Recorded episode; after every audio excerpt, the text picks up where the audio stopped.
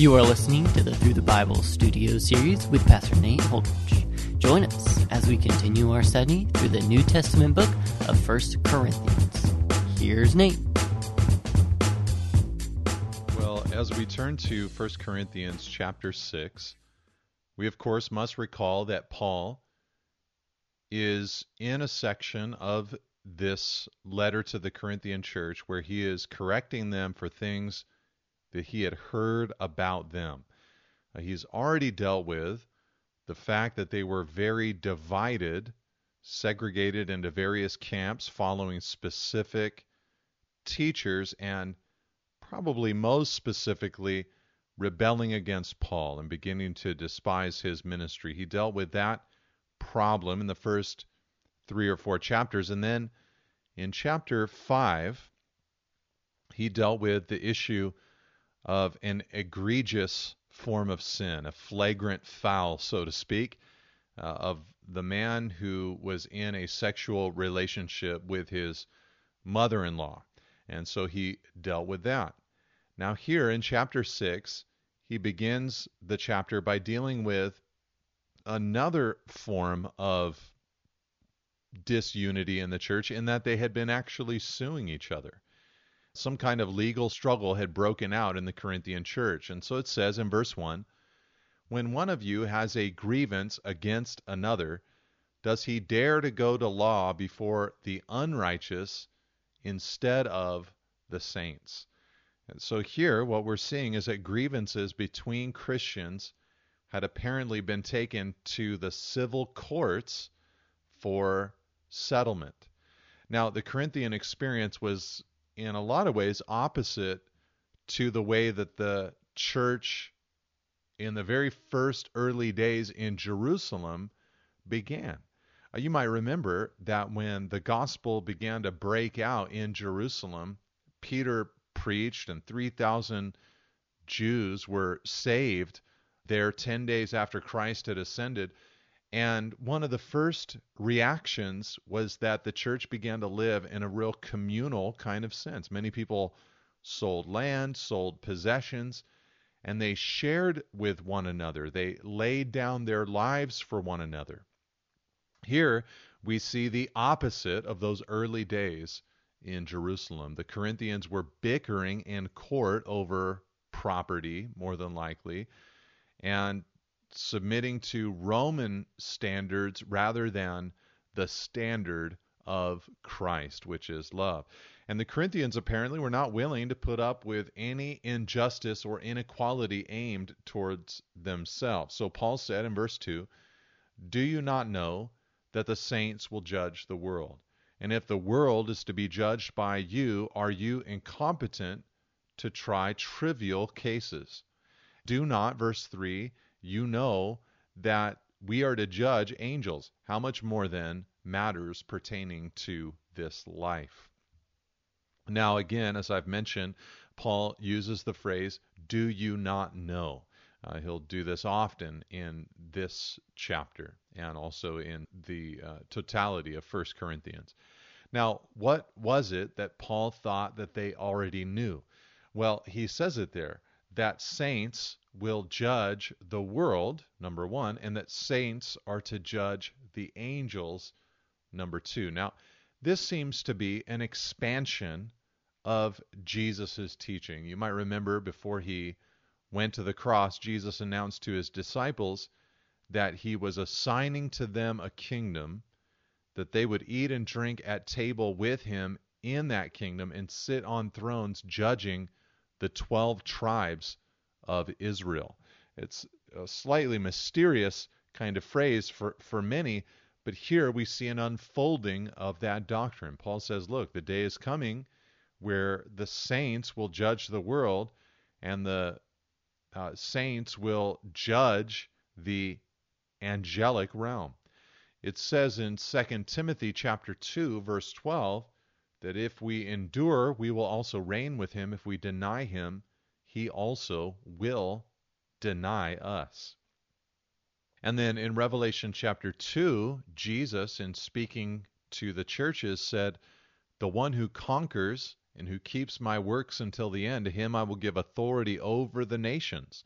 And he will rule them with a rod of iron, as when earthen pots are broken in pieces, even as I myself have received authority from my Father. And then finally, when you get to Revelation chapter 20, you see in verse 4 of that chapter thrones, and seated on them were those to whom the authority to judge was given.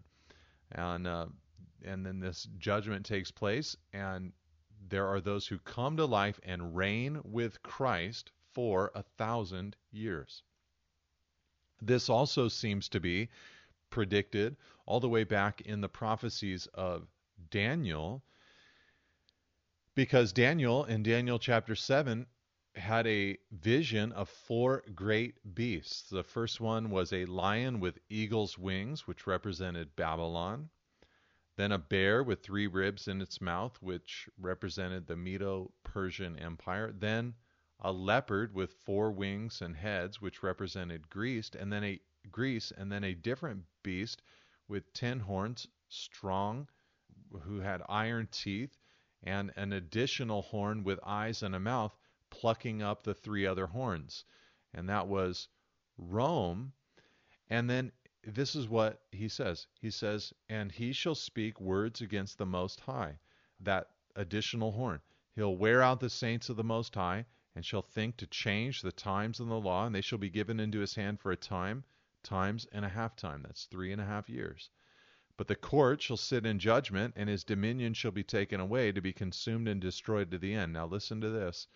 And the kingdom and the dominion and the greatness of the kingdoms under the whole heaven shall be given to the people of the saints of the Most High. His kingdom shall be an everlasting kingdom, and all dominions shall serve and obey him. So this day is spoken of where after the Antichrist comes, it will be taken, the kingdom, and given to God's people. And uh, the, specifically called the saints of the Most High. And his kingdom, God's kingdom, will be an everlasting one, and all dominions shall serve and obey him. So it appears, as you put all of those passages together, that a day is coming where believers are involved in leadership of the known world with Jesus. So the conclusion that Paul was coming to was Look, if that's true, then trivial cases and matters pertaining to this life should have been no problem for the Corinthians to adjudicate. Paul writes here in the light of the of Roman law, which allowed Jews to apply their own law on property matters. And so Christians who were not yet distinguished as a separate class from Judaism must have had that same privilege and ability to be able to adjudicate their own property matters. So Paul appealed here to them hey, you know, you guys should be able to do this on your own. You've got the Word of God, you've got the Spirit of God, you've got one another. Surely you can handle this. Now, I should mention that there were times where Paul would appeal to the governing authorities. He appealed to a Roman commander, to a Roman governor, and even to the emperor himself at one at one point. Paul's problem was not with the use of the court, but with interpersonal disputes between believers being settled in court that was embarrassing to the church.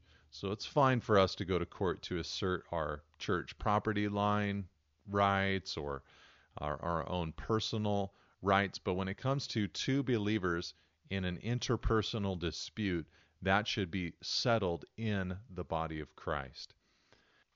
Paul then goes on in verse 4 to say, So if you have such cases, why do you lay them before those who have no standing in the church, the non believing world, obviously? He says in verse 5, I say this to your shame. Can it be that there is no one among you wise enough to settle a dispute between the brothers? But brother goes to law against brother, and that before unbelievers.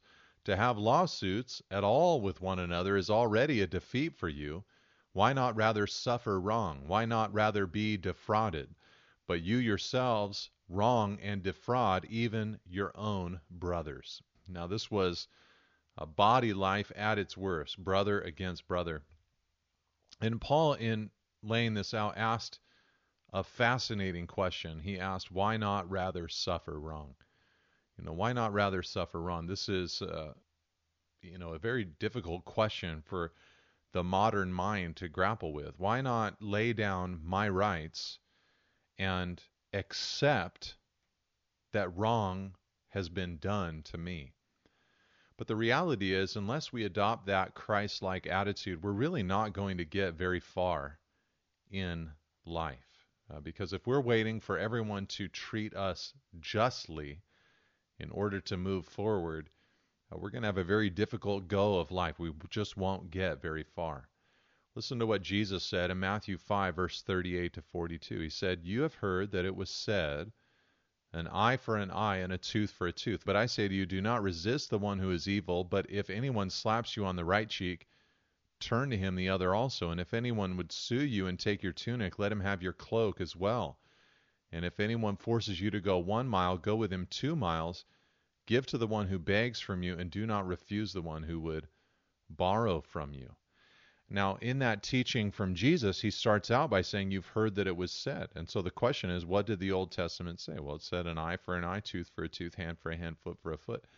But why did the Old Testament say that? Well, it said that to control in Israel anger and violence, you know, over the top reactions to personal injustice. And it did that by removing the possibility of vengeance you know, you had to go to court. You couldn't take matters into your own hands. And secondly, it limited the punishment to fit the crime, you know, an eye for an eye. Because, you know, our human nature, when rage takes over, wants death as a response for an eye. So it restrained revenge and retaliation. So, what did the religious leaders say? Well, they had begun to say that we have to do that. It's a duty that we have to perform, not just something that God has given to us to kind of restrict vengeance and retaliation, but something that we have to do. Somebody takes your eye, you have to take their eye. But Jesus came along and he said, No, that's not the case. You can, as my people, you don't have to resist the one who is evil. Do not resist them. If they slap you on the cheek, turn to them the other also. So, in all of these exhortations from Jesus, they're very challenging. They're not really talking about civil life, you know, as in we should have no police or ever have self defense. They're not really talking about nations. You know, Romans 13 and 1 Peter 2 have more to say about nations, uh, have nothing to do with really state based relationships. They're also not ridiculous statements from Jesus you know, we can protect our children or fight for justice or close a bank account or say no to a drunk who asks for more money or something like that. And they're not impossible statements. In other words, we have to defend our families and our loved ones. And they're not mechanical either, you know, only if someone strikes me on the cheek specifically. No, you have to know the spirit of what Jesus is saying. Jesus is telling us as his people that we are above the law. We are way above it. We have new natures in Christ Jesus. And he wants to interact or change the way we react to wrong that is done to us personally. So think about those categories. Slapped on the cheek, that's disrespect. So can you put up with some disrespect? To sue you and take your tunic, tunic, that was you know, very unheard of, but it was indecent. Someone forces you to go one mile, which Roman soldiers could do, go a second mile. You know, do a little bit more than is being required of you, and do not refuse the person that asks. Each one of these is personal. Jesus is pinpointing our tendency to vehemently stand up for self. And so, this teaching of Christ uh, is very much like what Paul says here in 1 Corinthians chapter 6. You know, why wouldn't you rather suffer wrong? Would you not rather be defrauded? That's the spirit of Jesus. that says, you know, I'm not going to stand up for myself in those ways. I don't always have to do that. And when we react this way, like Jesus would have us react, and as Jesus did react, that will lead to more open doors. But we must get over being agitated by wrongful personal insult or minor injustices. Then he goes on to say in verse 9, Or do you not know that the unrighteous will not inherit the kingdom of God? Do not be deceived, neither the sexually immoral, nor idolaters, nor adulterers, nor men who practice homosexuality, nor thieves, nor the greedy, nor drunkards, nor revilers, nor swindlers will inherit the kingdom of God. Here, Paul reminded the Corinthians that the non believing court system was not part of God's kingdom. You know, he says the, the righteous will not inherit, the unrighteous will not inherit the kingdom of God. Uh, they weren't regenerated, they weren't related to Christ. Why go to them to have your matters settled? Now, in his list of unrighteous behavior, he mentions verse 9, a very hot button subject in our culture. He says, nor men who practice homosexuality. Uh, other translations take those phrases, that, that phrase, and say it in different ways some thinking that it's not one group but two groups. You know, um, some think it's not just men who practice homosexuality, but uh, one group male prostitutes, a second group those who practice homosexuality, or some say it's both men are included, nor men who have sex with men, as the NIV says, and of course, lesbians are included in Romans chapter one. Now, this activity, homosexuality, is very characteristic of Greco Roman society. Plato praised it in his teachings. Nero, at the time this letter was written, was actually about to marry a boy. 14 of the first 15 Roman emperors were homosexual or bisexual. And so here, Paul, you know, again, confirms the biblical position that it is a forbidden practice for someone to engage in. So he holds that out to the Corinthian believers. And, you know, for us, the idea is that in a broken and fallen world, you would expect not only all kinds of rebellion against God, including sexually, but you would also expect that if the world is truly broken, that there are going to be many different broken desires that are embedded in human beings just as a result of depravity. Some of those desires are cultivated over time through sin, but other desires are just present because of the brokenness of this world. And then some of those desires are put into a person because they're sinned against. And that goes for this particular sin of homosexuality as well. So even if the desire is there inside of someone because of the brokenness of humanity, it doesn't mean that they are required to act out upon that desire. Scripturally, we have for believers the option of heterosexual marriage or uh, to make a commitment to a life of celibate singleness unto God. Jesus talked about that. Paul talked about it, as we'll see when we get to chapter 7. So I'm just mentioning that because it's such a prominent feature of our current world to think about homosexuality and beyond, of course, as well. Paul says, and such were some of you. You know, many of you were living all these different lives homosexuals, sexually immoral, idolaters, adulterers, thieves, greedy, drunkards, revilers, swindlers. Such were some of you, but you were washed, you were sanctified, you were justified in the name of the Lord Jesus Christ and by the Spirit of God. So beautiful, great testimony there in Corinth. Many people had been saved from that old life. Now, in verse 12, Paul turns his attention to sex and sexual immorality once again. Now, in chapter 5, he was dealing with a very flagrant version of sexual sin. A man had his father's wife. But here, it's more of a run of the mill sexual immorality. And in verse 12, he introduces this subject by saying, All things are lawful for me, but not all things are helpful. All things are lawful for me, but I will not be dominated by anything.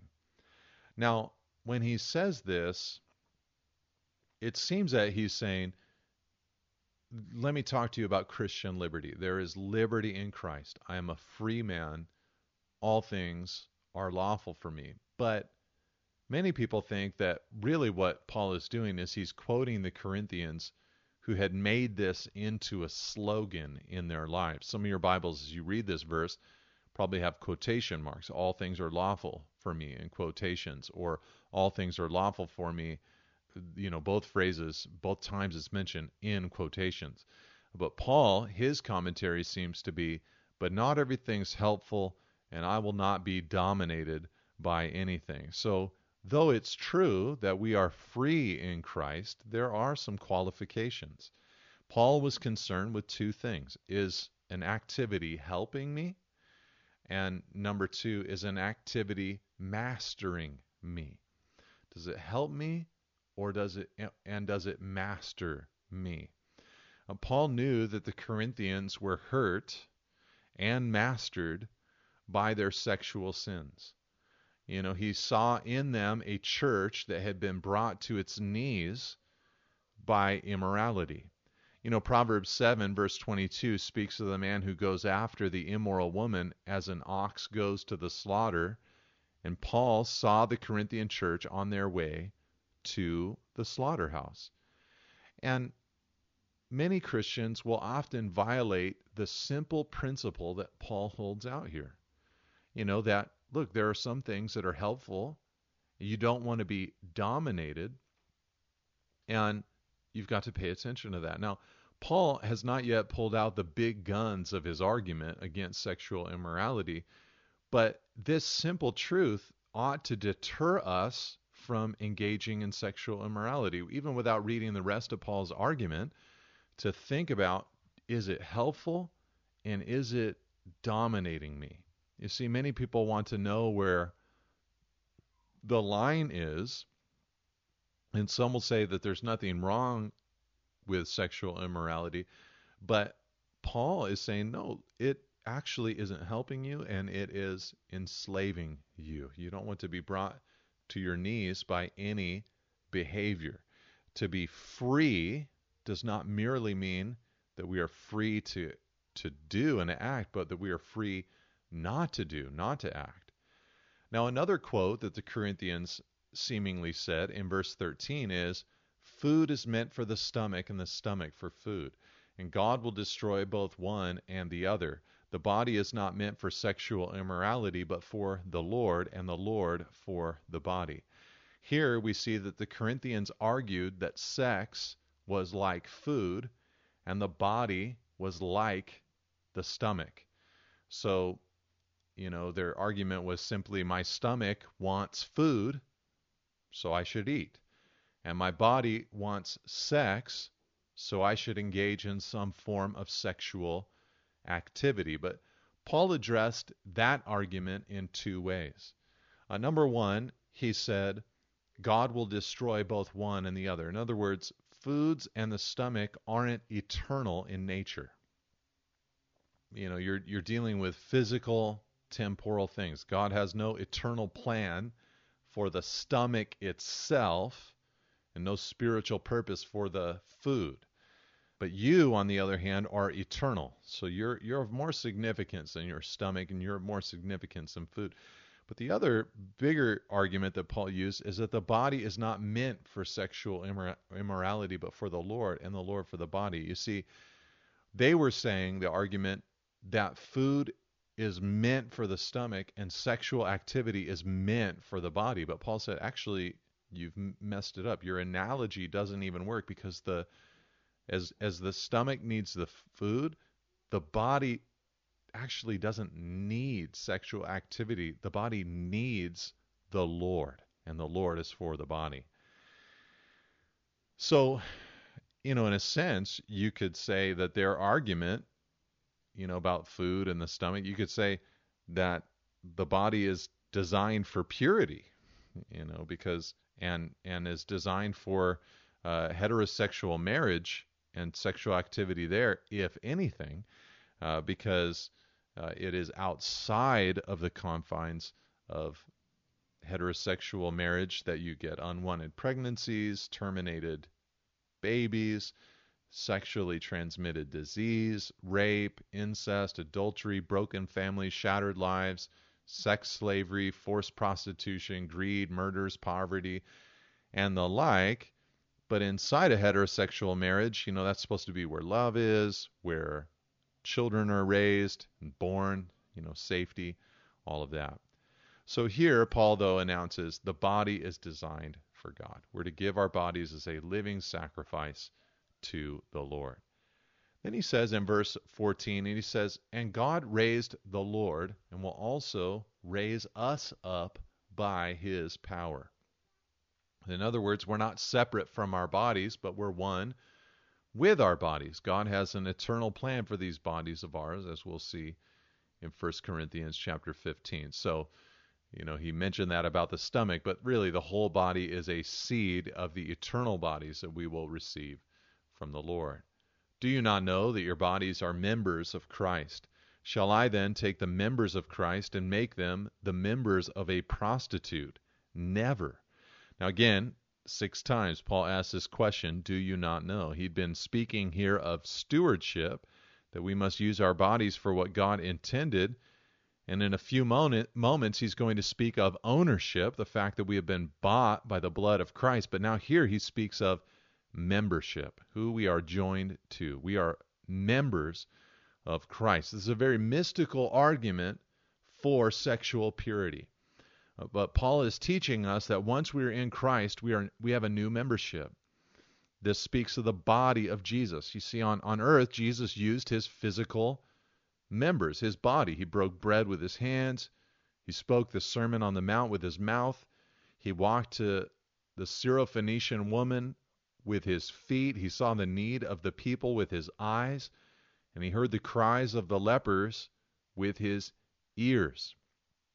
But now that he's ascended to the right hand of the Father, we are his spiritual members. We are his hands, his feet, his eyes, his ears, and his mouth. And he wants to use these bodies of ours. Therefore, it is not our right, because we are members with him, to use them for sexual immorality. They must be sanctified and useful for the master. But he goes on to say, Do you not know that he who is joined to a prostitute becomes one body with her? For as it is written, the two will become one flesh. He quotes from Genesis chapter 2, and he says, Look, there's a connection between your physical actions and your spiritual well being. You're actually becoming connected to the person that you are engaging with in sexual immorality. Just as Adam and Eve became one the right way, so the man and the harlot became one the wrong way. Now, Paul isn't saying that this constitutes a marriage, but that there is a deep and unhealthy connection between people engaged in sexual activity outside of marriage. Many men and women ignore this reality and give themselves away sexually. In a sense, what Paul is announcing is that there is no such thing as casual sex. That's a major trap. Uh, it all is significant and meaningful because you're connected to each other. But he, verse 17, who is joined to the Lord becomes one spirit with him. This is where our connection should be to the Lord. We must stay in step with him. Now, this is where the church comes in. I want you to notice Paul's heart. He longs to help the Corinthians. You know, statistics demonstrate that not many of us grew up without sexual abuse or exposure to pornography or sexual activity before marriage or parents who remain faithful to one another. Every once in a while, somebody is able to be raised and live a life that has not been exposed to any of those things, but most people have been exposed to those things.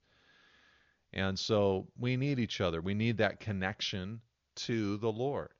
Flee, he says, verse 18, from sexual immorality. Every other sin a person commits is outside the body, but the sexually immoral person sins against his own body.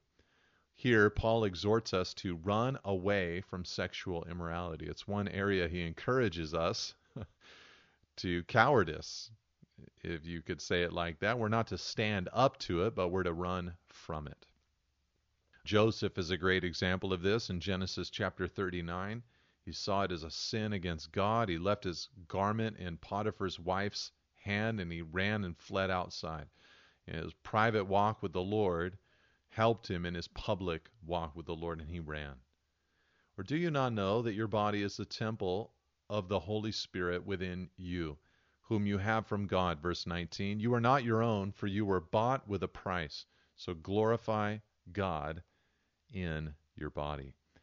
Here we see that the Spirit resides within us as believers. We are no longer our own. We do not belong to ourselves, but we've been bought with the precious blood of Jesus Christ. Look, the price that has been paid for you and me is intense and immense. So for us to think that we are free once believers to come into sexual immorality we are in error. No, we must glorify God with our bodies because we have been bought with a price. God bless you. Amen. Thank you for listening. For additional resources and teachings, or to contact us, please visit us at nateholdridge.com.